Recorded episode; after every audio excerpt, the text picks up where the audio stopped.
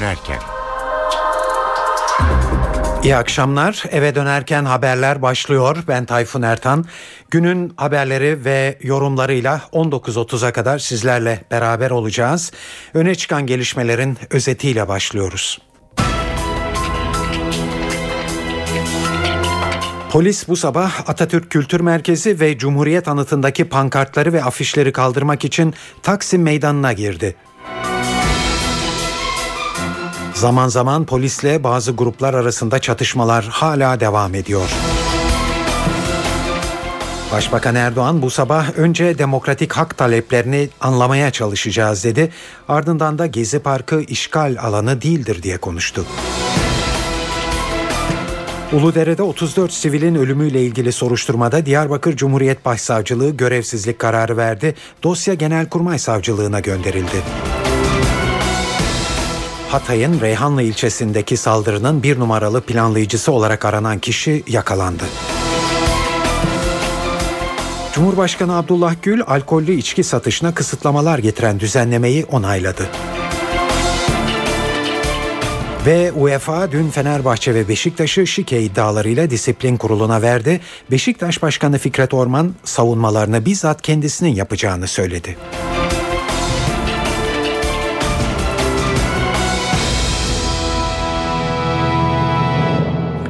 Şimdi ayrıntılar. İstanbul'da Taksim'de 15 gündür devam eden Gezi Parkı eylemlerinde bugün tansiyon yükseldi. Polis bu sabah Taksim Meydanı'ndaki Cumhuriyet Anıtı'yla Atatürk Kültür Merkezi üzerindeki bayrak ve pankartları toplamak için harekete geçti. Gezi Parkı'ndaki göstericilere herhangi bir müdahalede bulunulmadı. Ancak Gezi Parkı'nda dışında gerginlik gün boyu sürdü ve hala devam ediyor. Polisle bazı gruplar meydanda çatıştı. Taksim'de gün boyu gaz bombası ve biber gazı kullanıldı. İstanbul'un göbeğinde gaz bulutu eksik olmadı. Ayrıntıları olay yerinde bulunan muhabirimiz Yağız Şenkal'den dinliyoruz. Zaman zaman müdahale oluyor. Zaman zaman gerginlik, zaman zaman sakinlik ama hiç düşmeyen bir tansiyon var. Öğle saatlerinden beri bu tansiyon hiç düşmedi. Bir ara öğleyin sanki demiştik tamam artık sakinliyor demiştik ki tekrar 2 saatten beri 5-10 dakikalık aralıklarla beraber gaz bombaları atılıyor. Bir yandan taşlar havada uçuşuyor. Tazyikli sular sıkılıyor. Polis bombalarla müdahale ediyor ama bu gerilim hiç düşmüyor. Şimdi çatışmaların merkezi Harbiye yönü, Elmadağ yönü. O tarafta müdahaleler yoğunlaşıyor. En azından burada 2 saattir bitmeyen bir çatışma var, onu söyleyebilirim. Sabah saatlerinde polis buraya gelmişti.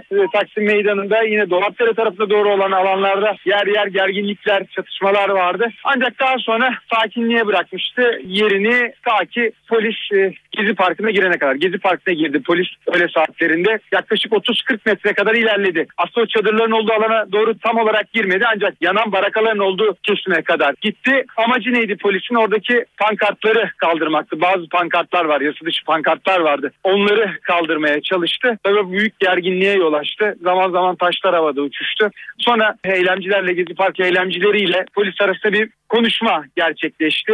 Daha doğrusu bir görüşme gerçekleşti. O görüşmenin ardından da polis Atatürk Kültür Merkezi'ne doğru çekilmişti. Şimdi polisin bir kısmı Atatürk Kültür Merkezi'nin önünde bekliyor. Tomalar bir kısmı orada bekliyor. Bir kısmı da yaklaşık 100-150 metre ilerisinde Cumhuriyet Anıtı'nda bekliyor. Şimdi Cumhuriyet Anıtı'nı da boş bırakmıştı polis ancak Cumhuriyet Anıtı'na pankartlar asılınca müdahale tekrar geldi. Şimdi polis Cumhuriyet Anıtı'nın çevresini çembere aldı, etrafını çembere aldı. Orada tomalar da orada. Göstericilerse Elmadağ tarafında zaman zaman yoğun bir duman geliyor. Zaman zaman gaz atılıyor, zaman zaman taşlar havada uçuşuyor. Polis tazyikli suyla, boyalı tazyikli suyla, zaman zaman da boyalı tazyikli suyla müdahale ediyor ama Gezi Parkı'na yönelik bir müdahale yok. Gezi Parkı eylemcileri merdivenlerdeler. Onlar da çatışmaları izliyorlar. Sloganlarla destek veriyorlar. Zaman zaman sloganlarla destek veriyorlar ama Gezi Parkı'na yönelik şu anda bir eylem hazırlığı da yok, eylem de yok, müdahale de yok. Bunu net bir şekilde söylemek lazım. Çatışmalar Taksim'de Harbiye yönüne doğru, Elmadağ yönüne doğru yoğunlaşmış durumda. Bir not daha ileteceğim. Meydan şu anda boş. Hemen belediye ekipleri de buraya geldi. Ellerinde boyalarla buraya geldiler. Burada çok sayıda yazı yazılmıştı tabii duvarlara. Belediye ekipleri o yazılan yazıları boyadılar, üstlerini kapattılar. Başbakan Erdoğan hafta sonunda Gezi Parkı'ndaki göstericilerin temsilcileriyle konuşabileceğini söylemişti. Gezi Parkı eylemcileri içerisinden bir grup yarın Ankara'da Başbakan Erdoğan'la görüşecek ve taleplerini iletecek. Hükümetin bunun ardından da içinde aktivist ve sanatçıların da yer aldığı bir akil insanlar heyeti kuracağı söylenmekte. Başbakan Erdoğan bunun öncesinde bugünkü grup toplantısında da bu konuya değindi. Erdoğan, "Tabloyu sağlıklı bir şekilde anlamaya çalışıyoruz. Hassasiyetleri ve demokratik hak taleplerini anlamaya çalışıyoruz" dedi. Başbakan bununla birlikte eleştirilerini de sürdürdü. Erdoğan, çevre hassasiyetinin farklı eylemlere paravan mahiyeti taşıdığını ileri sürdü ve kendi ifadesiyle Gezi Parkı'nın işgaline izin vermeyeceklerini belirtti. Son 2 haftadır devam eden olayları elbette her boyutuyla analiz ediyoruz, değerlendiriyoruz. İnsanımızı bu gösterilere sevk eden sahiplerin neler olduğunu, sokağın ne dediğini, bazı gençlerin neden bu tepkiyi verdiğini tüm detaylarıyla en ince noktalarına kadar tabii ki araştırıyor, tabloyu sağlıklı şekilde belirlemeye çalışıyoruz. Bugüne kadar olduğu gibi bundan sonra da hiç kimseyle, hiçbir kesimle onların hassasiyetlerini kulak tıkayarak bir kenara itmedik ve itmeyeceğiz. Meşru taleplere, demokratik hak taleplerine bugüne kadar nasıl dikkatle kulak verdiysek bundan sonra da yine dinlemeye, anlamaya, empati kurmaya devam edeceğiz. Bütün bunları yaparken sapla samanın birbirine karıştırılmasına, meselenin bağlamından kopartılmasına kusura bakmasınlar, izin vermeyeceğiz. 2 haftadır yaşanan olayları çevre hassasiyetiyle izah etmek mümkün değildir. Bir kere çevre hassasiyeti diye başlatılan olaylar bugün itibariyle arkasında maalesef 4 cansız beden bırakmıştır. Büyük şehirlerde bazı sokak ve caddeler ağır şekilde tahrip edilmiştir. Bunlar mı çevreci? Bunları çevre adına mı yaptılar? Çevreye saygı nasıl? Böyle mi? Böyle mi yürüyecek? Ve bunlara karşı tedbir almayacaksınız. Araç kornalarıyla, tencere tava sesleriyle, gece geç saatlere kadar atılan sloganlarla evlerinde insanlar rahatsız edilmiş, çok büyük bir gürültü kirliliği oluşmuştur. Bu çevre değil mi? Türkiye ekonomisi bu olaylarla tabii ki doğrudan doğruya hedef alınmıştır. Faizlerin yükselmesi, borsanın düşmesi, yatırım ortamının kötüleşmesi, yatırımcıların ürkütülmesi, Türkiye'nin imajının bozulması gayretleri sistemli bir projeyle devreye sokulmuştur. Şiddet sarmalına dönüşen bu olayları masum bir direniş, demokratik bir hak arama mücadelesi olarak görmek mümkün değildir. Taksim Gezi Parkı'ndaki eylemler masum, demokratik, çevreci eylemler olarak yansıtılırken şiddet içeren diğer gösterilerin bu eylemlerle ilgisi olmadığı özellikle bazı çevreler tarafından vurgulanıyor. Durum işte öyle değil. Çevre hassasiyeti daha farklı eylemlere ve amaçlara bir paravan mahiyet taşımış, demokratik bir yönetime karşı illegal bir başkaldırıyı maskeleme görevi görmüştür. Bunlar Allah aşkına soruyorum, hukuk içinde mi yapılmıştır? Yasal çerçevede mi yapılmıştır? Efendim başbakan geliyor. Ne olacaktı? Yani biz hala gelip de bunların önünde diz çöküp ne olur? Şu Atatürk Kültür Merkezi'nden şu paçavraları indirin mi diyeceğiz? Güvenlik güçlerimizin başta bu işe müsaade etmemesi gerekirdi. Ya kamu kurumunun içine bunlar nasıl sokulur? Çatıya bunlar nasıl çıkarılır? Eğer buna sertlik diyorsanız kusura bakmayın. Bu Tayyip Erdoğan değişmez. Gezi Parkı adı üzerinde Gezi Parkı'dır. İşgal alanı değildir. Bu eylemler çok açık bazı sermaye grupları, faiz lobileri, bazı medya grupları tarafından çok açık şekilde bunlar kullanılmıştır. Başbakanın bu sözleri muhalefet tarafından sert ve ayrıştırıcı bulundu. Cumhuriyet Halk Partisi Genel Başkanı Kemal Kılıçdaroğlu, Başbakan'dan Gezi Parkı eylemlerine yönelik üslubunu değiştirmesini istedi. Kılıçdaroğlu şöyle konuştu. Bütün Türkiye psikanalize merak sardı. Köşe yazarları, bilim insanları, sade vatandaş hepimiz vazgeçirmeye çalışıyoruz. Aman ha! Ya yapma, etme, eyleme. Memleketi felakete götüreceksin. Sert konuşma diyoruz. Sana zarar verse bir sorun yok. Ülkeye zarar veriyorsun sen. Kardeşi kardeşe düşürmekten senin ne yararın var? Sen provokasyon yapıyorsun. Bir numaralı provokatörsün sen. Hadi kuldan utanmıyorsun. Bari Allah'tan kork ya. Halkla polisi karşı karşıya getirdin. Bu ayıp sana zaten yeter. Hatay Dört Yolda bir AKP milletvekilinin oğlu karakolda polisleri sıraya dizip hesap sormuyor muydu? Senin aklın neredeydi o zaman? Halkın polisine saygımız var. İktidarın polisini asla istemiyoruz. Gençlerimizi önce bunlar apolitik dedik. Bunlar bilgisayar çocukları dedik. Ama gençler kendilerini bize de, Türkiye'ye de, dünyaya da gayet güzel anlattılar. Bu gençlik Türkiye'nin küresel kuşağıdır. Dünyayı en iyi okuyan kuşaktır. Onun içindir ki küçük bir parkta yeşeren filiz bütün dünyada ses getirdi. 2 milyar 800 milyon ağaç dikildi dedi. Yani 24 saat çalışsalar, bayram yok, tatil yok, hiçbir şey yok. Her 20 dakikada robot gibi dikiyorlar. 213 yıl. Atma Recep, din kardeşiyiz. Gezi Parkı eylemleri Milliyetçi Hareket Partisi Genel Başkanı Devlet Bahçeli'nin de gündemindeydi. Bahçeli eylemleri orta sınıfın çığlığı olarak yorumladı. Bahçeli kendi ifadesiyle gençleri Başbakan Erdoğan'ın tahriklerine gelmemeleri için uyardı.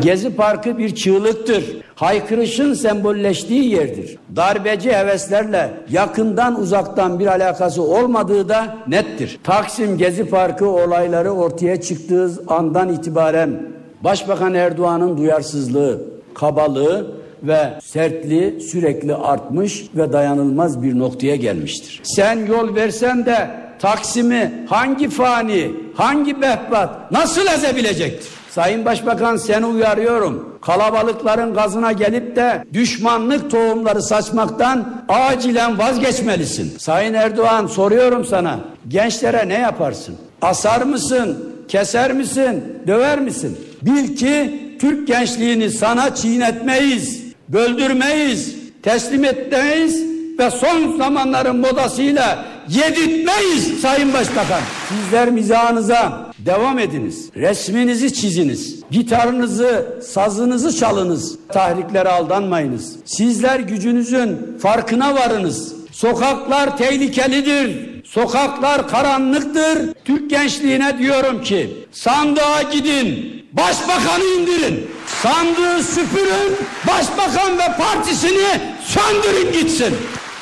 Ve BDP eş başkanı Selahattin Demirtaş başbakana empati tavsiyesinde bulundu. Gezi Parkı'na gidin diye konuştu. Gençlerin bu öfkesinin altında yatan gerçek duygu nedir? Bunları anlamaktan bir hayli uzaktır. Bir defa Gezi Parkı'yla başlayan direnişlerin ortaya çıkardığı mesaj hükümet tarafından doğru algılanmaz, doğru okunmaz ve bunun gereği doğru bir şekilde yerine getirilmezse Türkiye'de özgürlük ve demokrasi beklentileri bir kez daha rafa kaldırılmış olur. Tabii ki siz bir ağaca baktığınızda sadece odun görüyor olabilirsiniz. Bu sizin bakış açınız. Ama Gezi Parkı'nda bir ağaç etrafında örgütlenen insanlar o ağacın yapraklarının, dallarının arasında özgürlük aramışlardır. Ağaca baktıklarında özgür bir gelecek görmüşlerdir. Sizden farkları budur. Bunu anlamakta zorlanmış olabilirsiniz. Normaldir. Çünkü şu an sokaklarda öfkesini, isyanını ortaya koyan gençlik, sizin uyguladığınız ve ortaya koyduğunuz politikalardan tedirgin olan, haklı olarak korkan, kaygılanan kesimlerdir. Öyle çapulcu diyerek, küçümseyerek, hakaret ederek bu işi tanımlayamazsınız, altından da çıkamazsınız. 15 gündür ülkenin her tarafında gaz kullanıyorsun. Gençleri alkolden uzak tutacağız ayağına gaz bağımlısı yaptınız. Yakında gece ondan sonra gazı da yasaklarlar. Gençler gaza alıştı. Bundan sonra gazı yasaklıyoruz da diyebilirler. Ve hükümet ısrarla gençleri suçlayan bir tutumla gençleri anlamaktan, anlayışla yaklaşmaktan ele almaya devam ediyor. Benim naçizane tavsiyem gençleri anlamaya çalışın. Empati yapın. Kasıntıyı bırakın. Örneğin başbakan olarak şortunuzu, tişörtünüzü giyin. Siz de bir gece Gezi Parkı'na gidin. NTV Radyo'da eve dönerken haberleri dinliyorsunuz. Gezi olaylarıyla devam edeceğiz ve şimdi işin adli boyutuna bir göz atacağız. Ankara'ya baktığımızda başkentte protestolarda toplam 812 kişi gözaltına alındı. Bunların büyük çoğunluğu emniyetteki sorguları ardından serbest bırakıldı. 13 kişi hakim karşısına çıkarıldı ancak tutuklanan yok. Mahkemede hakim protestoları hak arama özgürlüğü kapsamında değerlendirdi ve demokratik demokratik tepkilerini ortaya koyan zanlılara suç isnat edilemez dedi. Savcının 13 kişi için yaptığı tutuklama talepleri reddetti.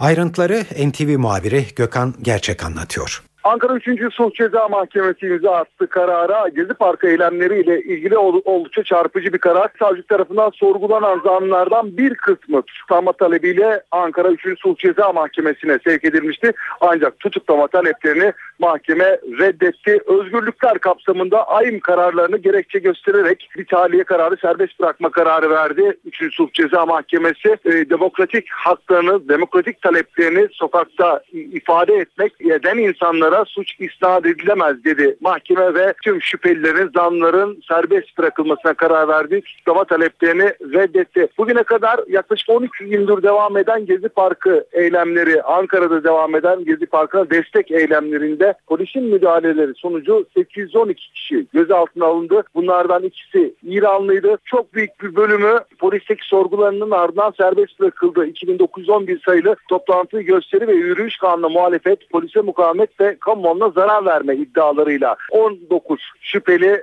savcılığa sevk edildi. Onlardan da 6'sı savcı tarafından serbest bırakılırken 13'ü tutuklama istemiyle mahkemeye sevk edilmişti. İşte mahkemeden de bu karar çıktı. Sokaktaki bu eylemler özgürlükler kapsamında hak arama faaliyeti çerçevesinde değerlendirilmelidir. Bu çerçevede gerçekleştirilen eylemlerle zanlılara suç isnat edilemez dedi ve tüm şüphelileri, zanları serbest bıraktı Ankara 3. Sulh Ceza Mahkemesi. 2 İranlı vardı. Dış bağlantı da oldukça fazla araştırılıyor. Ankara polis tarafından 2 İranlı gözaltına alındı. Olaylarla ilgili olarak ajanlık faaliyeti var mı yok mu, yoksa provokasyon için mi vatandaşın içine giriyordu bu İranlılar? Bunlar araştırıldı. Herhangi bir bağlantı bulunamadı. Onlar da emniyet tarafından serbest bırakıldı. Şu an için soruşturmada gelinen son nokta bu şekilde. Gökhan Gerçek, NTV Radyo, Ankara.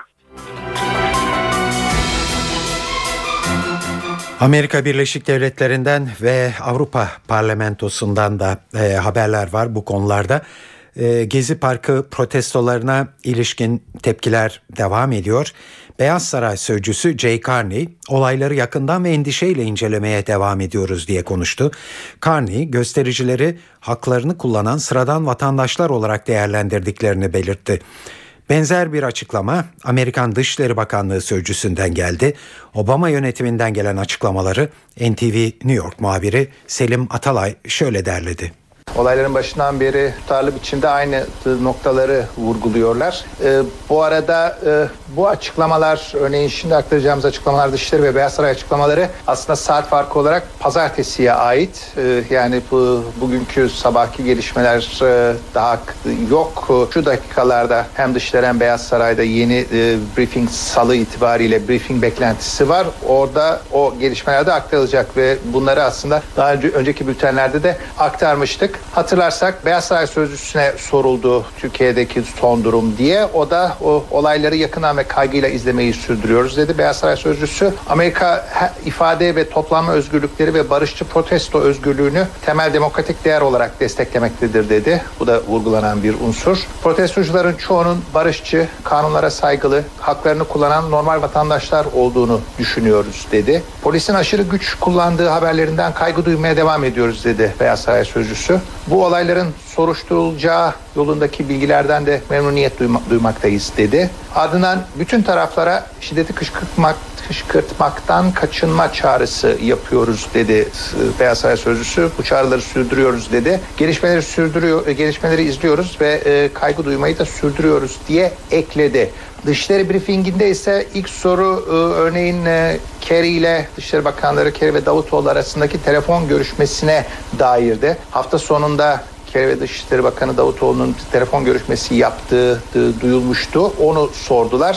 Sözcü bunun Suriye odaklı olduğunu söyledi ama diğer olaylar konusunda da sükunet çağrısına odaklanıyoruz. Bütün taraflara gerilimi artırıcı açıklamalardan ve şiddetten kaçınma çağrısı yapıyoruz dedi Dışişleri Sözcüsü. Eylemler bugün Avrupa Parlamentosu'nun da gündeminde. Yeşiller grubu şu sıralarda konuyla ilgili bir grup toplantısı düzenliyor. Toplantıya Türkiye'den bir heyet katılmakta. Toplantıyı Avrupa Birliği Türkiye Karma Parlamento Komisyonu Başkanı Helen Flotter'le Yeşiller grubunun lideri Daniel Bendit yönetiyor. Bendit oturumda yaptığı konuşmada Başbakan Erdoğan'ın protesto eylemleri konusundaki tutumu için bizim demokratik devlet anlayışımızla uyuşmuyor değerlendirmesinde bulundu.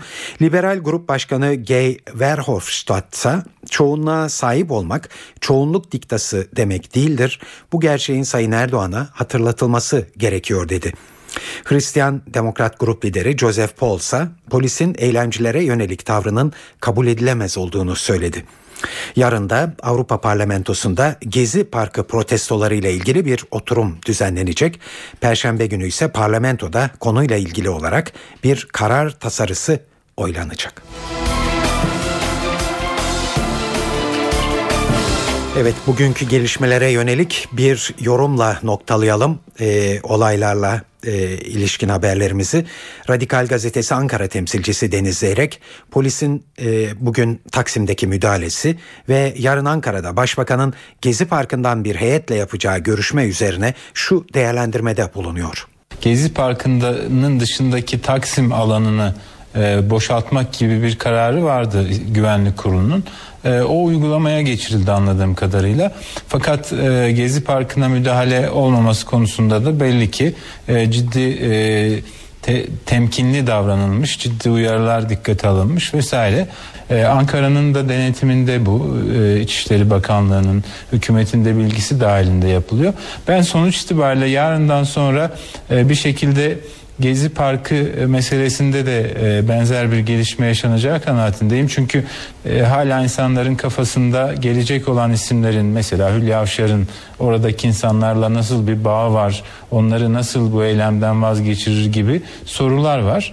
O soruların yanıtı olmayacak ama gelen heyetle varılan mutabakat eğer Gezi Parkı'ndaki insanlar tarafından hayata geçirilmezse biz anlaştık, onlar marjinaller ayak diretiyor denilerek onlara da bir şekilde müdahale ihtiyacı duyulacak ve müdahale edilecektir. Zaten bugün ben buraya meclisten geldim. Başbakanın ortaya koyduğu tavır da o yöndeydi. Yani İstanbul'un göbeğinde, Taksim'in göbeğinde o manzaranın çok daha uzun sürmesini istemiyor hükümet ve o manzara bir şekilde değişecek. Ama hiçbir zaman orada Topçu Kışlası yapmaktan vazgeçtik ya da AKM'yi yıkmaktan vazgeçtik gibi bir açıklama duymayacağız. Belki bir ihtimal, şu anda o da konuşuluyor Ankara kulislerinde, proje yeni seçilecek belediye başkanının dönemine ertelenebilir, bırakılabilir. Zaten şu anda mahkeme kararları nedeniyle böyle bir gecikme mevcut. Öyle yatıştırılmaya çalışılabilir. Netice itibariyle hani sokağa yansıyan ve her birinin ayrı gerekçesi olan tepkiler, protestolar bir şekilde ayrıştırılmaya çalışılıyordu 10-15 gündür. Bugün itibariyle onun finalindeyiz. Ama bu Türkiye genelindeki başka boyutlara ulaşan tepkileri nasıl dindirir? O konuda çok emin değilim ben. Gerçekten bir güven sorunu var sokakta. Bu çok iyi niyetli bir çaba da olabilir. Bu akil insanlar aracılığıyla sorunu çözelim, diyalog kanalı açalım. Bu tür şeyleri bitirmenin de en güzel yöntemidir bu diyalog. Ama sanki biraz geçtiğimiz 15 gün içinde yaşananları insanlar unutmuyor ve heyetin de teşkil edilme yöntemi açısından bir takım şüphelerle bakıyor.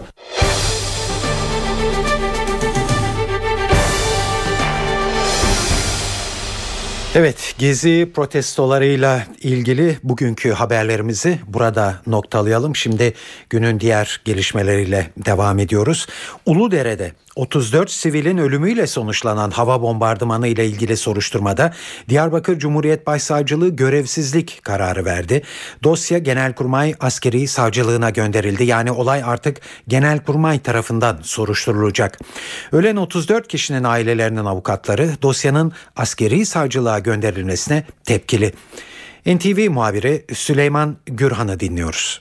Diyarbakır Cumhuriyet Başsavcılığı'nın 34 kişinin ölümüyle sonuçlanan Uludere'deki olayla ilgili görevsizlik kararı vererek dosyanın Genelkurmay Başkanlığı Asliye Savcılığına gönderilmesine karar verdi. Diyarbakır Cumhuriyet Başsavcılığı soruşturmayı taksiyle birden fazla kişinin ölümüne sebebiyet vermek ve görevi kötüye kullanmak suçlamasıyla yürütüyordu. Daha önce de mahkeme insansız hava araçlarına ait görüntüleri incelemişti ve Meclis İnsan Hakları Komisyonu da olay yerine giderek inceleme yapmış ve rapor hazırlamıştı. Şu ana kadar soruşturmada gelinen aşamada mahkemenin şüpheli tespitinin yapılmadığı da bizim öğrendiğimiz bilgiler arasında. Kararı olayda yakınlarını kaybeden ailelerin avukatları da değerlendirdi. Avukatlara göre karar tarafsızlık ilkesine ters düşüyor. Çünkü olay askeri bir mahalde meydana gelmiş ve olayda ölenler sivil. Avukatlar bu gerekçeyle dosyanın yeniden askeri mahkeme yerine yeniden sivil mahkeme tarafından incelenmesini istiyor. Avukatlar kararın kendisine ulaşmasının ardından bu duruma itiraz edeceklerini bildirdi. Olay 28 Aralık 2011 gecesi Türkiye-Irak sınırında Orta Suyu Köyü yakınlarında meydana gelmişti. Savaş uçaklarının bombardımanı sonucu aralarında çocukların da bulunduğu 34 kişi hayatını kaybetmişti. Süleyman Umut Güran, NTVRadyo, Diyarbakır. Hatay'ın Reyhanlı ilçesinde 52 kişinin yaşamını yitirdiği bombalı saldırının bir numaralı planlayıcısı olduğu gerekçesiyle aranan Nasır Eski Ocak yakalandı. Şüpheli Suriye'ye kaçmak isterken Hatay'ın Yayladağ ilçesinin Güveççi köyü yakınlarında bulundu. Şüpheli Hatay Emniyet Müdürlüğü'nde sorgulanmakta. Zanlının eylemde kullanılan patlayıcıları deniz yoluyla Hatay'a getirdiği iddia ediliyor. 52 kişinin öldüğü, yüzden fazla kişinin de yaralandığı Reyhanlı saldırılarıyla ilgili olarak şu ana kadar 12 kişi tutuklandı. Olayla ilgisi olduğu öne sürülen 2 kişi ise hala aranmakta.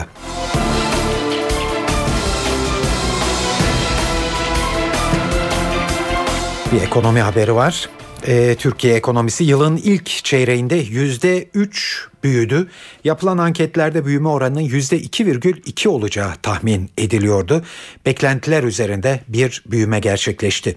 İlk çeyrekteki büyümeyle birlikte ekonomi 2009 yılından itibaren 14 çeyrektir kesintisiz büyüme gösteriyor. Ayrıntıları ve ekonomi yönetiminden bu büyüme rakamlarına dönük değerlendirmeleri Ankara muhabirlerimizden Ahmet Ergen derledi. Türkiye ekonomisi yılın ilk çeyreğinde %3 oranında büyüdü. Piyasada yapılan anketlerde ilk çeyrek için büyüme oranı beklentisi %2,2 olarak ortaya konuluyordu. Böylece ekonomi beklentilerin üstünde bir büyüme gerçekleştirdi ve ilk çeyrekteki büyümeyle birlikte Türkiye ekonomisi 2009 yılından itibaren 14 çeyrektir kesintisiz bir büyüme sürecini gerçekleştirmiş oldu. Türkiye İstatistik Kurumu verilerine göre yılın ilk 3 ayında imalat sanayi %2,8, inşaat sektörü ise %5,9 oranında büyüdü. Enerji sektöründe %3, madencilikte ise %4,5 oranında bir küçülme var. Büyüme rakamlarına ekonomi yönetiminden de değerlendirme geldi. Ekonomi Bakanı Zafer Çağlayan ilk çeyrekte beklentilerin üzerinde gelen %3'lük büyüme rakamının yıl sonu hedefi için halen yetersiz olabileceğini söyledi. Çağlayan bu sene ihracatın büyümeye katkısının beklentinin altında olacağını vurguladı. Ekonomi Bakanlığı'na göre orta vadeli programdaki hedeflere ulaşabilmek için daha fazla ihracat, daha fazla yatırım ve istihdam sağlanması gerekiyor. Ahmet Ergen, NTV Radyo, Ankara. Evet, yeri gelmişken şimdi para ve sermaye piyasalarında bugünkü gelişmeleri de size yansıtalım. CNBC'den Enis Şener'demi dinliyoruz. Bugün piyasa oyuncularının gözü kulağı dolar TL kurundaydı. Sabah saatlerinde güne yükselişle başlayan kur 1.91'e dayandı. Ardından Merkez Bankası'nın peş peşe adımları geldi. Önce TL fonlamasını kısan banka ardından döviz satmaya başladı. Merkez Bankası gün içinde 5 döviz satış ihalesiyle piyasaya toplam 250 milyon dolar verdi. Merkez Bankası'nın hamleleri kurun ateşini düşürmese de 1.90'ın hemen altına kaymasını sağladı. Dolar TL günü 1.89 seviyesinden tamamladı. Borsa tarafında ise satış baskısı devam etti. Sabah saatlerinde polisin Taksim Meydanı'na girmesi ve tansiyonun artmasıyla borsa güne tedirgin başladı. Ardından Başbakan Erdoğan'ın Başkanı'nın açıklamaları borsanın daha belirgin biçimde düşmesine neden oldu. BIST 100 endeksi günü %1.76 kayıpla 75.000 seviyesinden tamamladı. Yurt dışında da hava bozmuş durumda. Fed'in varlık alımlarını azaltacağı endişesi borsalarda satışa neden oluyor. Euro-dolar tarafında ise paritenin 1.33'ü zorladığı takip ediyoruz. Analistler Euro-doların 1.33 üzerinde kalıcı olamayacağı görüşünde. Cumhurbaşkanı Abdullah Gül, alkollü içki satışına ve reklamlarına kısıtlamalar getiren düzenlemeyi onayladı. Düzenleme bu sabah da resmi gazetede yayınlandı ve yasalaştı. Yasayla gece 22 ile sabah 06 saatleri arasında alkollü içkilerin perakende satışı yasaklandı. Yasağa turistik bölgeler de dahil edildi. Alkollü araç kullanmadaki promil sınırı da 1'den 0,50'ye çekildi. Bu miktarın üzerinde alkollü sürücülere 700 lira ceza uygulanacak. Ayrıca ehliyetine 6 ay süreyle el konacak. Alkol muayenesini kabul etmeyen sürücüler 1 promil alkollü sayılacak ve 2000 lira ceza görecek. Televizyonlardaki dizi, film ve müzik kliplerinde alkollü içkileri özendiren görüntülere yer verilemeyecek. Sigara yasağında olduğu gibi alkollü ürünler de buzlama yöntemiyle ekranda gizlenecek. Alkollü içkilerin reklamı ve tüketicilere yönelik tanıtımı yapılmayacak. Bu ürünlerin satışına özendiren veya teşvik eden kampanya, promosyon ve etkinlik düzenlenemeyecek. İçki satışı yapılan yerler okul, dershane, öğrenci yurtları ve ibadethanelere 100 metre uzaklıkta olacak. Yasa ayrıca nargile ile ilgili kısıtlamalar da getiriyor. Artık nargilelerin üzerine de tıpkı sigara paketlerinde olduğu gibi uyarıcı mesajlar konacak. NTV Radyo'da haberlere dış dünyadan en çok konuşulan, en çok üzerinde durulan haberlerle devam edeceğiz. Amerika Birleşik Devletleri'nde hükümetin yasa dışı dinlemelerini basına sızdıran Edward Snowden adlı kişi kayıplara karıştı. Amerikan istihbarat birimlerinin dünya genelinde telefon ve internet kayıtlarını izlemeye aldığını basına sızdıran Snowden, Hong Kong'da kaldığı otelden ayrıldı, şimdi nerede olduğu bilinmiyor.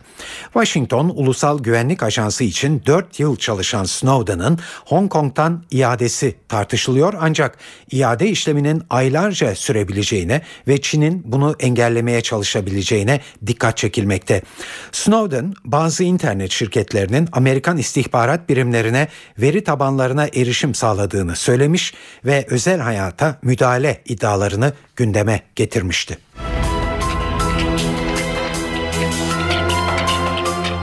Afrika kıtasında tansiyon yükseldi. Mısır, Nil Nehri üzerine baraj inşa etmekte olan Etiyopya'ya tepki gösterdi. Cumhurbaşkanı Muhammed Mursi, Etiyopya ile savaş istemediklerini ancak bütün seçeneklerin de masada olduğunu söyledi. Nil'in akışında bir azalmayı kabul edemeyeceklerini vurgulayan Mursi, su güvenliğimizin tehdit edilmesine izin vermeyeceğiz dedi. Baraj inşaatına devam etmekte kararlı olan Etiyopya ise barajın elektrik ihraç etmesini sağlayacağını ve Nil'in akışını etkilemeyeceğini belirtiyor.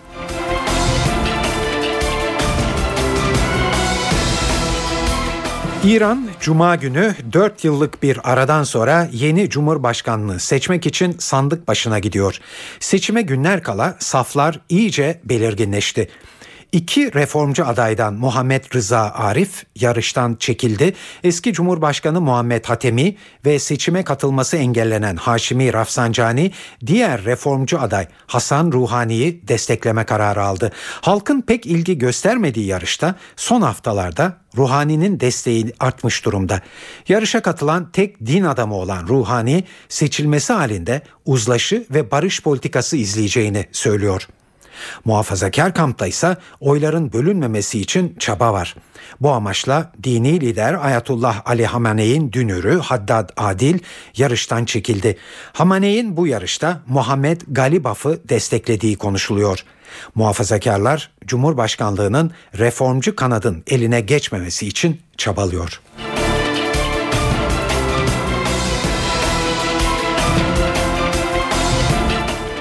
Fosil yakıt kullanımı arttı, karbon salımı rekor seviyeye çıktı. Bu açıklama Uluslararası Enerji Ajansı'ndan geldi. Ajansa göre 2012 yılı karbon emisyonu 31 milyon tonla rekor kırdı. Bu değer bir önceki yıldan yaklaşık %4 daha fazla. Havayı en çok kirleten ülke Çin. Amerika Birleşik Devletleri'nin karbon salımı değerleri ise düşüşte. Amerikalıların kömürden kaya gazına geçmesi bu düşüşün en önemli nedeni olarak gösteriliyor. Avrupa'daki emisyon rakamları ise önceki yıllara göre farklılık göstermedi. Japonya ise Fukushima'daki nükleer sızıntı sonrası kömüre döndüğü için havayı kirleten ülkeler arasına girdi. Uzmanlar ortaya çıkan bu sonuçla iklim değişikliği ve küresel ısınmanın devam edeceği görüşündeler. Karbon salımının artması nedeniyle dünyadaki ortalama sıcaklığın en az 3 derece yükselmesi bekleniyor.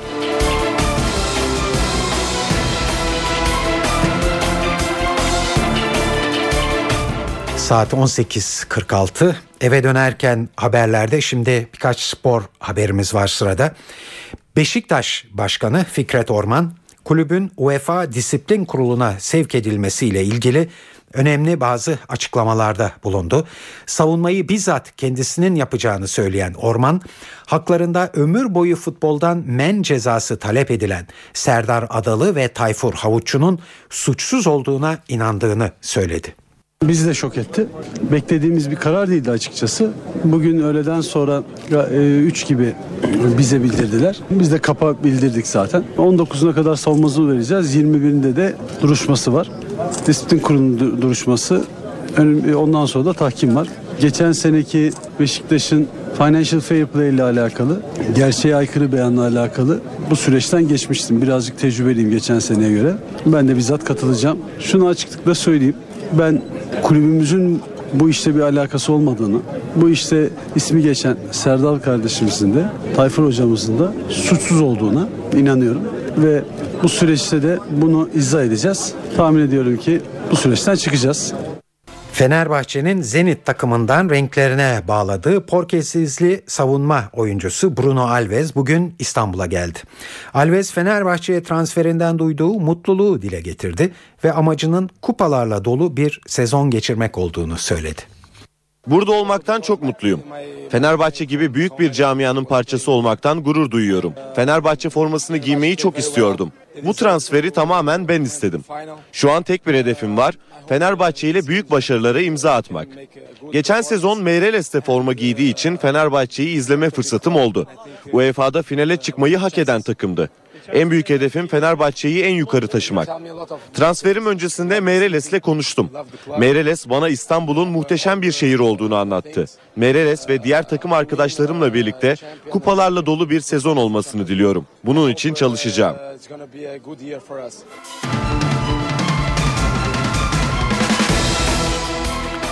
Sırada hava durumu var. Bunun için de her akşam olduğu gibi şimdi de NTV Meteoroloji Editörü Gökhan Abur'a kulak veriyoruz.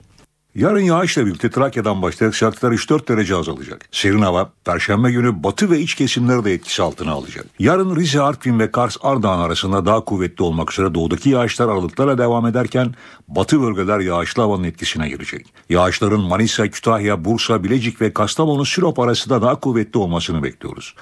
Perşembe günü doğuda yağış giderek etkisini kaybederken Trakya, Güney ve İç Ege ile Batı Karadeniz'in iç kesimlerine daha da kuvvetlenecek. Batıdaki yağışların yer yer kuvvetli olmak üzere Cuma ve Cumartesi gününe devam etmesini bekliyoruz. İstanbul'da bu gece yarısından sonra artacak bulutlanma kısa süreli yağış bırakabilir. Önümüzdeki birkaç günse yerel sağanak yağmur geçişleri görülecek, sıcaklıklar biraz da olsa azalıyor ve yarın beklediğimiz en yüksek sıcaklık 26 derece olacak. Gece sıcaklığı ise 18 derece. Ankara'da kısa süreli yağışlar görülebilir. Sıcaklık yüksek ve 30 derece. Gece ise 13 dereceye inecek. İzmir'de ise 2-3 gün yaz sağanakları var ve lodos esecek. Sıcaklık ise gündüz 27, gece ise 18 dereceye inecek. Evet, gelelim kültür ve sanat dünyasından haberlere. Size çeşitli etkinliklerden bir derleme sunuyoruz şimdi.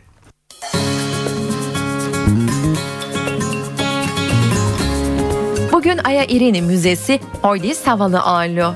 İstanbul Müzik Festivali kapsamında İstanbul'a gelen İspanyol viyol müzisyeni Jordi Savall, zaman ve değişim temasını işlediği özel programla İstanbullu müzikseverlerle buluşuyor. Jordi Savall'ın kurucusu olduğu Hesperion'la vereceği konser bu akşam Aya İrini'de izlenebilir. Balkan ezgileri üzerine kurulan performans saat 20'de başlıyor. Erman Dirikcan trio ise Akbank Sanat'a konuk oluyor bugün. Caz gitaristi Erman Dirikcan'a sahnede bas gitarda Boris Out, davulda Friso Van Wyk eşlik ediyor. Konser saat 20'de başlıyor. Akşam evdeyseniz CNBC'de Talladega Nights The Ballad of Ricky Bobby adlı film var. Yönetmen Adam McKay, Will Ferrell'ın canlandırdığı NASCAR yarışçısıyla Fransız Formula 1 pilotu Jean Girard'ın çekişmesini anlatıyor. Sacha Baron Cohen'in Fransız Formula 1 yarışçısını canlandırdığı film NASCAR dünyasıyla alay ediyor. Filmin başlama saati 23. Öncesinde ise saat 21'de Rizzoli and Isles ekranda olacak. Star TV'de de saat 20'de Survivor izlenebilir. NTV'de ise saat 21'de Haber Aktüel ekrana gelecek.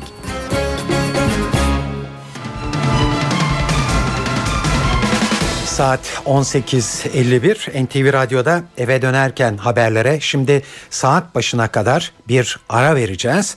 Ama ben günün öne çıkan haberlerini size burada bir kez daha tekrarlayayım öncesinde. Polis bu sabah Atatürk Kültür Merkezi ve Cumhuriyet Anıtı'ndaki pankartları ve afişleri kaldırmak için Taksim Meydanı'na girdi. Zaman zaman polisle bazı gruplar arasında işte o öğle saatlerinde başlayan çatışmalar hala devam ediyor. Ve saat başında Taksim'deki son durum ne? Size en son bilgileri yansıtacağız. Oradaki muhabirlerimizin haberleriyle bunu duyurmuş olalım. Özetlere devam edersek Başbakan Erdoğan bu sabah önce demokratik halk taleplerini anlamaya çalışacağız diye konuştu. Ardından da Gezi Parkı işgal alanı değildir dedi ve Gezi Parkı'ndaki eylemin bir paravan olarak kullanıldığını ileri sürdü. Uludere'de 34 sivilin ölümüyle ilgili soruşturmada Diyarbakır Cumhuriyet Başsavcılığı görevsizlik kararı verdi ve dosya Genelkurmay Savcılığına gönderildi. Hatay'ın Reyhanlı ilçesindeki saldırının bir numaralı planlayıcısı olarak aranan kişi ise yakalandı. Bir son bilgi, Cumhurbaşkanı Abdullah Gül alkollü içki satışına kısıtlamalar getiren düzenlemeyi onayladı. NTV Radyo'da eve dönerken haberler günün öne çıkan gelişmelerinin özetiyle başlıyor.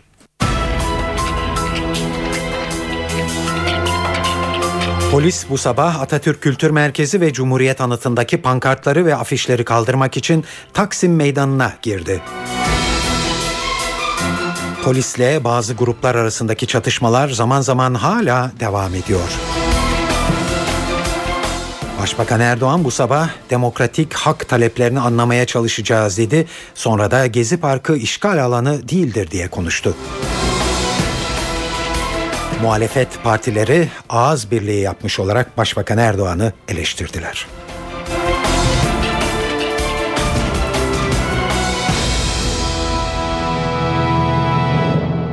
Şimdi ayrıntılara geçiyoruz. İstanbul Taksim'de 15 gündür devam eden Gezi Parkı eylemlerinde tansiyon bugün çok yüksek. Polis bu sabah Taksim Meydanı'ndaki Cumhuriyet Anıtı'yla Atatürk Kültür Merkezi üzerindeki bayrak ve pankartları toplamak için harekete geçti ve o andan itibaren polisle çeşitli gruplar arasında şu anda da devam etmekte olan yer yer çatışmalar başladı. İstanbul'un göbeğinde bir ara gaz bulutu hakimdi ortama. Şimdi olay yerindeki NTV muhabiri Korhan Varol'a uzanıyoruz ve Korhan'dan son ayrıntıları alacağız. Taksim Meydanı'nda hareketli saatler devam ediyor. Bir yandan bazı eylemciler polise taş atıyor.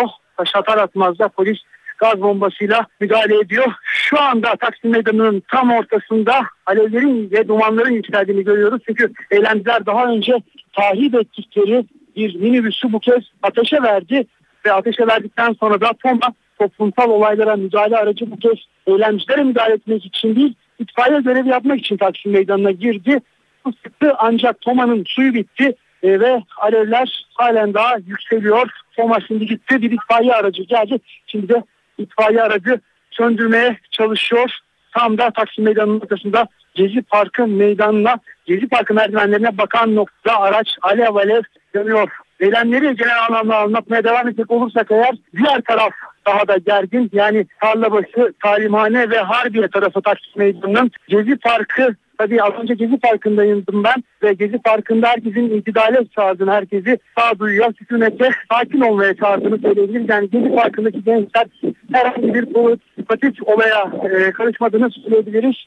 Ancak tabii olayları da merak ediyorlar çünkü parkın dışında sürekli olarak gaz bombası atılıyor ve o gaz bombası parkın içerisindeki gençleri, Gezi Parkı eylemcilerini etkiliyor. Onlar da merak etmek için Gezi Parkı'nın etrafını, o duvarlara, inşaatın, şantiyenin olduğu duvarlara tutmuş durumdalar. Olanın biteni oradan, o noktadan izlemeye çalışıyorlar. Tabii bir yandan oraya çıkınca da gaza maruz kalıyorlar. Tabii anıtın orası, Taksim Meydanı'nın ortasındaki anıtın oraya da Çevikoy ekipleri konuşlanmış durumda. Az önce ilginç bir olay oldu. Polis aracına taş atan bir gösterici diğer eylemciler tepki gösterdi. Diğer eylemcilerin darpından, kovalamasından kaçan eylemci polise sığındı. Polis de tabii zaten polis aracına tahrip eden o eylemciyi zaten üzerine geliyordu. Hemen gözaltına aldı. Evet, programlar size kadar geliyordu. Şu anda tansiyon biraz düşüyor gibi. Alevler halen daha yükseliyor. Yangın devam ediyor Taksim Meydanı'nın ortasında. Ama polisin müdahalesi şu sıralarda an itibariyle yavaşlamış gibi gözüküyor. Başbakan Erdoğan hafta sonunda Gezi Parkı'ndaki göstericilerin temsilcileriyle konuşabileceğini söylemişti. Gezi Parkı eylemcileri içerisinden bir grup yarın Ankara'da Başbakan Erdoğan'la konuşacak ve taleplerini iletecek. Hükümetin bunun ardından da içinde aktivist ve sanatçıların da yer aldığı bir akil insanlar heyeti kurulacağı söylenmekte. Başbakan Erdoğan bunun öncesinde bugünkü grup toplantısında bu konuya değindi. Erdoğan, tabloyu sağlıklı bir şekilde anlamaya çalışıyoruz, hassasiyetleri ve demokratik hak taleplerini anlamaya çalışıyoruz dedi. Başbakan bununla birlikte eleştirilerini sürdürdü. Erdoğan, çevre hassasiyetinin farklı eylemlere paravan mahiyeti taşıdığını ileri sürdü ve kendi ifadesiyle Gezi Parkı'nın işgaline izin vermeyeceklerini söyledi. Son 2 haftadır devam eden olayları elbette her boyutuyla analiz ediyoruz, değerlendiriyoruz. İnsanımızı bu gösterilere sevk eden sahiplerin neler olduğunu, sokağın ne dediğini, bazı gençlerin neden bu tepkiyi verdiğini tüm detaylarıyla en ince noktalarına kadar tabii ki araştırıyor, tabloyu sağlıklı şekilde belirlemeye çalışıyoruz. Bugüne kadar olduğu gibi bundan sonra da hiç kimseyle, hiçbir kesimle onların hassasiyetlerini kulak tıkayarak bir kenara itmedik ve itmeyeceğiz. Meşru taleplere, demokratik hak taleplerine bugüne kadar nasıl dikkatle kulak verdiysek bundan sonra da yine dinlemeye, anlamaya, empati kurmaya devam edeceğiz. Bütün bunları yaparken sapla samanın birbirine karıştırılmasına, meselenin bağlamından kopartılmasına kusura bakmasınlar, izin vermeyeceğiz. 2 haftadır yaşanan olayları çevre hassasiyetiyle izah etmek mümkün değildir. Bir kere çevre hassasiyeti diye başlatılan olaylar bugün itibariyle arkasında maalesef 4 cansız beden bırakmıştır. Büyük şehirlerde bazı sokak ve caddeler ağır şekilde tahrip edilmiştir. Bunlar mı çevreci? Bunları çevre adına mı yaptılar? Çevreye saygı nasıl? Böyle mi? Böyle mi yürüyecek? Ve bunlara karşı tedbir almayacaksınız. Araç kornalarıyla, tencere tava sesleriyle, gece geç saatlere kadar atılan sloganlarla evlerinde insanlar rahatsız edilmiş, çok büyük bir gürültü kirliliği oluşmuştur. Bu çevre değil mi? Türkiye ekonomisi bu olaylarla tabii ki doğrudan doğruya hedef alınmıştır. Faizlerin yükselmesi, borsanın düşmesi, yatırım ortamının kötüleşmesi, yatırımcıların ürkütülmesi, Türkiye'nin imajının bozulması gayretleri sistemli bir projeyle devreye sokulmuştur. Şiddet sarmalına dönüşen bu olayları masum bir direniş, demokratik bir hak arama mücadelesi olarak görmek mümkün değildir. Taksim Gezi Parkı'ndaki eylemler masum, demokratik, çevreci eylemler olarak yansıtılırken şiddet içeren diğer gösterilerin bu eylemlerle ilgisi olmadığı özellikle bazı çevreler tarafından vurgulanıyor. Durum işte öyle değil. Çevre hassasiyeti daha farklı eylemlere ve amaçlara bir paravan mahiyet taşımış, demokratik bir yönetime karşı illegal bir başkaldırıyı maskeleme görevi görmüştür. Bunlar Allah aşkına soruyorum, hukuk içinde mi yapılmıştır? Yasal çerçevede mi yapılmıştır? Efendim başbakan geliyor. Ne olacaktı? Yani biz hala gelip de bunların önünde diz çöküp ne olur? Şu Atatürk Kültür Merkezi'nden şu paçavraları indirin mi diyeceğiz? Güvenlik güçlerimizin başta bu işe müsaade etmemesi gerekirdi. Ya kamu kurumunun içine bunlar nasıl sokulur? Çatıya bunlar nasıl çıkarılır? Eğer buna sertlik diyorsanız kusura bakmayın. Bu Tayyip Erdoğan değişmez. Gezi Parkı adı üzerinde Gezi Parkı'dır. İşgal alanı değildir. Bu eylemler çok açık bazı sermaye grupları, faiz lobileri, bazı medya grupları tarafından çok açık şekilde bunlar kullanılmıştır. Evet, muhalefet partilerinden eleştiriler geldi Tayyip Erdoğan'ın bu konuşmasına. Dolayısıyla onlara birazdan gireceğiz. Ben şimdi sizi tekrar Taksim'e götürmek istiyorum. Çünkü Taksim'de meydan boştu. Fakat Taksim Dayanışması'nın bir mitingi vardı. O amaçla birdenbire kalabalık meydanda toplandı. Hatta Cumhuriyet etrafından da Cumhuriyet Meydanı affedersiniz. Cumhuriyet Anıtı etrafından da polisin çekildiğini görüyoruz. Muhabirimiz Korhan Varol orada canlı olarak izlemekte olayları. Korhan iyi akşamlar. Taksim'de galiba biraz değişiklikler oldu son 10-15 dakika içinde değil mi? Bize anlatabilir misin? Evet, iyi akşamlar, iyi yayınlar. Öncelikle değişikliği hemen anlatalım dinleyenlerimize. Az önce İstanbul Emniyet Müdürlüğü Çevik Kuvvet Şube Müdürlüğü'ne bağlı Çevik Kuvvet ekipleri Taksim Anıtı'nın önünden ayrılmaz da anıtın üzeri yine çeşitli partilerin, örgütlerin, fraksiyonların bayraklarıyla yine donatıldı. Sesler size kadar geliyordur, protestol sesleri. Taksim Gezi Parkı eylemcilerinin sesleri bunlar. Polis çıkar çıkmaz meydana yine binlerce eylemci doldurdu. Yine buradaki sayı katlandı, oran katlandı. Çünkü polisin müdahalesi yok artık. Çünkü polis meydandan çıktı. İşte alkışlar, sloganlar, sesler sizlere kadar geliyordur. Peki polis nerede? Polisin yeri şu anda Atatürk Kültür Merkezi'nin tam önü, oraya konuşlandı Çevik Kuvvet polisleri. Aynı zamanda İnönü Stadı'na inen o gümüş yolunun önüne de bombalarla toplumsal olaylara müdahale araçlarıyla oraya bir barikat kurdular. Ki şöyle bir söylenti vardı. Çevik Kuvvet Gezi Parkı'nı çevrilecek, abluk altına alacak diye bir söylenti vardı ki İstanbul Valisi Yeni Ali Mutlu sosyal paylaşım sesi Twitter'dan takipçileriyle bir not paylaştı ve dedi ki hayır, sakın provokasyonlara kanmayın. Sadece Atatürk Kültür Merkezi önüne çekildi polisimiz. Meydandan çıktı. Abluka söz konusu değil dedi. Nitekim valinin söylediğinde şu anda meydana baktığımızda görmekteyiz. Taksim Meydanı'ndan Atatürk Anıtı'nın önünde polis kalmadı. Mamalar da çekildi orada ki orası talimhane ve Harbiye, o üçü olardının orası çatışmaların yoğun yaşandığı. Yani gün içinde televizyon izleyenler, izleyicilerimiz de anımsayacaktır. Sürekli olarak siyah dumanın çıktığı, lastiklerin yakıldığı nokta orasıydı. Orada eylemciler taş atıyordu polise. Polisin gazlı müdahalesi vardı. İşte oradan polis çıktı. Meydandan da çıktı. Şu anda göstericilerin polisin karşısında olduğunu görüyoruz. Tam da şu an yanlarındayız onların. Tomaların ve Türk Kuvvet ekiplerinin önüne pankartlar açıldı. Tepki gösteriliyor. Arada tabii her zamanki gibi biz basın mensupları var. Sesler dediğimiz gibi size kadar geliyordu. Şu anda eylemciler Taksim Meydanı Kültür Merkezi önüne geldi. Onların önünde de 1, 2, 3, 4, 6 tam 6 toma sayıyorum. 6 toma aralarında da nöbet tutan Çevik Kuvvet ekipleri var. Özetlemek gerekirse Taksim Anıtı'nın önünden Çevik Kuvvet ekipleri çıktı. Tansiyon biraz düştü bununla beraber. Müdahale yok ama protesto halen devam ediyor. Evet Korhan, birkaç soru geliyor aklıma. Yani şu anda müdahale yok. Sakin göstericiler meydana gelmiş durumda ama sonuç olarak polisle de şu anda karşı karşıya durdukları gibi bir durumdan bahsediyoruz. Öyle anlıyorum. Doğru değil mi? Tam anlamıyla öyle. Siz de ifade ettiniz. Şu anda eylemciler toplandı. Otelin önündeler, Marmara Oteli'nin önündeler. Yani Gezi Parkı hemen yan taraflarında. Yüzleri ATM'ye dönük AKM'nin önündeki polislerin yüzleri ve tomaların yüzleri ve su sıkılan o aletlerin hedefinde ise şu anda tam Taksim Meydanı ve eğlenceler var. Karşı karşıya arada tampon diye tabir edebileceğimiz bir bölüm var. Orada da biz gazeteciler varız.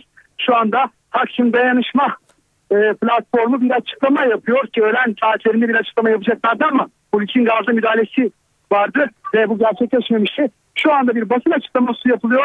Yaklaşık 20-25 metre mesafe var. Tomalarla arasında eğlencilerin çevik kuvvet ekiplerinin ancak tomaların arkasında yani geniş tarafta durduğunu, kalkanlarıyla nöbet tuttuklarını ve olanı biteni izlediklerini ama müdahale etmediklerini söyleyebiliriz.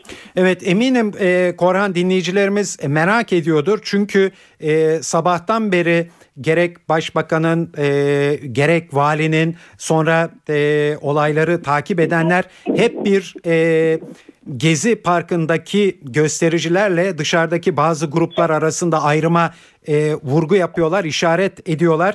Gezi Parkı'ndaki grup gene olduğu yerde durmakta ve bu olaylara karışmamakta devam ediyor diyebilir miyiz? Aslında çok güzel bir nokta ifade ettiniz. Bununla ilgili yarım saat önce yaşanan bir anekdotu isterseniz paylaşayım dinleyicilerimizle. Tabii lütfen. Az önce aktifte tabir edilen yani Soma'dan küçük zırhlı polis aracı Marmara Oteli'nin önünden geçerken yaklaşık yarım saat önce taş atıldı biz eğlenci tarafından ve diğer eğlenciler öyle tepki gösterdi ki o taş atan eğlenciyi hemen aralarından attılar. Hatta affetmek için kovaladılar. Canımız zor kurtar diyebilirim polise taş atan ve çareyi de Atatürk Anıtı'nda yönetmekten çevik kuvvete sığınmakta buldu polis aracına taş atan o eğlenci ve zaten çevik kuvvet ekibi de zaten polis aracına taş atan ve üzerine gelen eğlenci hemen gözaltına aldı. Yani Gezi Parkı direnişçileri diye tabir ettiğimiz grup ki halen daha ısrarla ayrılmıyorlar, ayrılacak diye durmuyorlar. Zaten Gezi Parkı'nın içinde de bunu görmek mümkün. Sürekli olarak itidal çağrıları yapılıyor. Herkesi sakinleştiriyor. Sadece izlemekle yetiniyorlar. Yani polise taş atan ya da olayı provoke etmek niyeti olanlardan kendini kesinlikle Gezi Parkı direnişçileri ayırıyor. Evet Korhan, son olarak seni yakalamışken verdiğin bilgiler çok canlı ve çok yeni bilgiler. Son olarak yani bunu bilmek zaten zor ama bir ihtimal polisin niye meydandan Atatürk Kültür Merkezi'ne doğru çekildiği konusunda bir bilgi var mı? Resmi bir açıklama yok. Bilgi yok. Gözlemlerimizi söyleyelim. Gün boyu polis oradaydı. Sabah 7.30'da başladı bu operasyon ve polis aslında orada durmaya çok niyet yok gibi gözüktü. Öğlen saatlerinde hatırlayacaktır dinleyicilerimiz yayınlarımızdan takip ettiği kadarıyla polis oradan çekildi ama çekilir çekilmez Atatürk Anıtı'na yine o fraksiyonların, örgütlerin bayrakları asıldı. Asıldığı için tekrar geldi polis. Aslında orada durmaya çok niyeti yok gibi gözüküyordu bize ama sonuçta Taksim Anıtı'nı korumak için orada durdu. Orada durdukça da önlerine talimhane tarafından, Tarlabaşı tarafından veya Harbiye tarafından zaman zaman polise taş atanlar oldu. Biz de zaman zaman arada kaldık. Gazeteciler, muhabirler, kameraman arkadaşlarım. Sürekli olarak taşların, şişelerin ödesi olduk. Ve polis orada durdukça provokasyon zaman zaman oldu. Taşlar atıldı. Taşlar atılınca da polis gaz bombasıyla müdahale etti. Tabii rüzgarlı bir hava. Bugün hava güzel, güneş var ama oldukça rüzgarlı olduğunu söyleyebiliriz. O rüzgarda olduğu gibi bütün gazın etkisini Gezi Parkı'nın içindeki o direnişlerin olduğu yere, o çadırların olduğu yere savurdu. Bu saatler sürdü ve az önce de ifade ettiğim bir açıklama yok ama İstanbul Valisi tabii sosyal paylaşım sitesi Twitter'ı yakından etkin bir şekilde kullanıyor. Provokasyonlara hizmet etmeyin ya onlara inanmayın. Bakın polis de zaten çekildi tarzından izlenimde bir tweet attı. Toparlamak gerekirse eğer polis neden çekildiği resmi anlamda söylenmedi ama polis çekildikten sonra şu an olaylar durmuş durumda. Bütün meydan eğlenceler tarafından kuşatılmış. Polis de Atatürk Kültür Merkezi'nin önünde nöbette bekliyor. Evet zaten senin anlattıkların Korhan herhangi bir resmi açıklamaya gerek bırakmayacak şekilde günün akışı içinde zaten polisin bu amaçta olduğunu sabahtan beri gayet güzel anlattı bizlere. Verdiğin bilgiler için çok çok teşekkürler Korhan ve lütfen dikkat et çünkü hayli gergin bir ortam içindesin. İyi akşamlar. Eve dönerken haberlere muhalefetin Başbakan Erdoğan'ın bugün yaptığı ve size de reklamlardan önce duyurduğumuz açıklamasına dönük tepkileriyle devam edeceğiz demiştik. Cumhuriyet Halk Partisi Genel Başkanı Kemal Kılıçdaroğlu Başbakan'dan Gezi Parkı eylemlerine yönelik üslubunu değiştirmesini istedi. Bütün Türkiye psikanalize merak sardı. Köşe yazarları, bilim insanları, sade vatandaş hepimiz vazgeçirmeye çalışıyoruz. Aman ha! Ya yapma, etme, eyleme. Memleketi felakete götüreceksin. Sert konuşma diyoruz. Sana zarar verse bir sorun yok. Ülkeye zarar veriyorsun sen. Kardeşi kardeşe düşürmekten senin ne yararın var? Sen provokasyon yapıyorsun. Bir numaralı provokatörsün sen. Hadi kuldan utanmıyorsun. Bari Allah'tan kork ya. Halkla polisi karşı karşıya getirdin. Bu ayıp sana zaten yeter. Hatay 4 yolda bir AKP milletvekilinin oğlu karakolda polisleri sıraya dizip hesap sormuyor muydu? Senin aklın neredeydi o zaman? Halkın polisine saygımız var. İktidarın polisini asla istemiyoruz. Gençlerimizi önce bunlar apolitik dedik. Bunlar bilgisayar çocukları dedik. Ama gençler kendilerini bize de, Türkiye'de, dünyaya da gayet güzel anlattılar. Bu gençlik Türkiye'nin küresel kuşağıdır. Dünyaya en iyi okuyan kuşaktır. Onun içindir ki küçük bir parkta yeşeren filiz bütün dünyada ses getirdi. 2 milyar 800 milyon ağaç dikildi dedi. Yani 24 saat çalışsalar bayram yok, tatil yok, hiçbir şey yok. Her 20 dakikada robot gibi dikiyorlar. 213 yıl. Atma Recep, din kardeşiyiz. Evet, Gezi Parkı eylemleri Milliyetçi Hareket Partisi Genel Başkanı Devlet Bahçeli'nin de gündemindeydi. Bahçeli eylemleri orta sınıfın çığlığı olarak tanımladı. Bahçeli gençleri Başbakan Erdoğan'ın tahriklerine gelmemeleri için uyardı. Gezi Parkı bir çığlıktır. Haykırışın sembolleştiği yerdir. Darbeci heveslerle yakından uzaktan bir alakası olmadığı da nettir. Taksim Gezi Parkı olayları ortaya çıktığı andan itibaren Başbakan Erdoğan'ın duyarsızlığı, kabalığı ve sertliği sürekli artmış ve dayanılmaz bir noktaya gelmiştir. Sen yol versen de Taksim'i hangi fani, hangi behbat nasıl ezebilecektir? Sayın Başbakan, seni uyarıyorum. Kalabalıkların gazına gelip de düşmanlık tohumları saçmaktan acilen vazgeçmelisin. Sayın Erdoğan, soruyorum sana. Gençlere ne yaparsın? Asar mısın? Keser misin? Döver misin? Bil ki Türk gençliğini sana çiğnetmeyiz, böldürmeyiz, teslim etmeyiz ve son zamanların modasıyla yedirtmeyiz Sayın Başbakan. Sizler mizahınıza devam ediniz, resminizi çiziniz, gitarınızı, sazınızı çalınız, tahriklere aldanmayınız. Sizler gücünüzün farkına varınız. Sokaklar tehlikelidir. Sokaklar karanlıktır. Türk gençliğine diyorum ki sandığa gidin, başbakanı indirin, sandığı süpürün, başbakan ve partisini söndürün gitsin. BDP eş başkanı Selahattin Demirtaş ise başbakana empati tavsiyesinde bulundu. Gidin Gezi Parkı'nı gezin dedi. Gençlerin bu öfkesinin altında yatan gerçek duygu nedir? Bunları anlamaktan bir hayli uzaktır. Bir defa Gezi Parkı ile başlayan direnişlerin ortaya çıkardığı mesaj hükümet tarafından doğru algılanmaz, doğru okunmaz ve bunun gereği doğru bir şekilde yerine getirilmezse Türkiye'de özgürlük ve demokrasi beklentileri bir kez daha rafa kaldırılmış olur. Tabii ki siz bir ağaca baktığınızda sadece odun görüyor olabilirsiniz. Bu sizin bakış açınız. Ama Gezi Parkı'nda bir ağaç etrafında örgütlenen insanlar o ağacın yapraklarının, dallarının arasında özgürlük aramışlardır. Ağaca baktıklarında özgür bir gelecek görmüşlerdir. Sizden farkları budur. Bunu anlamakta zorlanmış olabilirsiniz. Normaldir. Çünkü şu an sokaklarda öfkesini, isyanını ortaya koyan gençlik, sizin uyguladığınız ve ortaya koyduğunuz politikalardan tedirgin olan, haklı olarak korkan, kaygılanan kesimlerdir. Öyle çapulcu diyerek, küçümseyerek, hakaret ederek bu işi tanımlayamazsınız, altından da çıkamazsınız. 15 gündür ülkenin her tarafında gaz kullanıyorsun. Gençleri alkolden uzak tutacağız ayağına gaz bağımlısı yaptınız. Yakında gece ondan sonra gazı da yasaklarlar. Gençler gaza alıştı. Bundan sonra gazı yasaklıyoruz da diyebilirler. Ve hükümet ısrarla gençleri suçlayan bir tutumla gençleri anlamaktan, anlayışla yaklaşmaktan ele almaya devam ediyor. Benim naçizane tavsiyem gençleri anlamaya çalışın. Empati yapın. Kasıntıyı bırakın. Örneğin başbakan olarak şortunuzu, tişörtünüzü giyin. Siz de bir gece Gezi Parkı'na gidin. Eve dönerken haberler bu akşam burada sona eriyor. Bu yayının editörlüğünü Sevan Kazancı, stüdyo teknisyenliğini Murat Çelik yaptı. Yarın 13'te gündem programında buluşmak üzere ben Tayfun Ertan. Hepinize iyi akşamlar diliyoruz.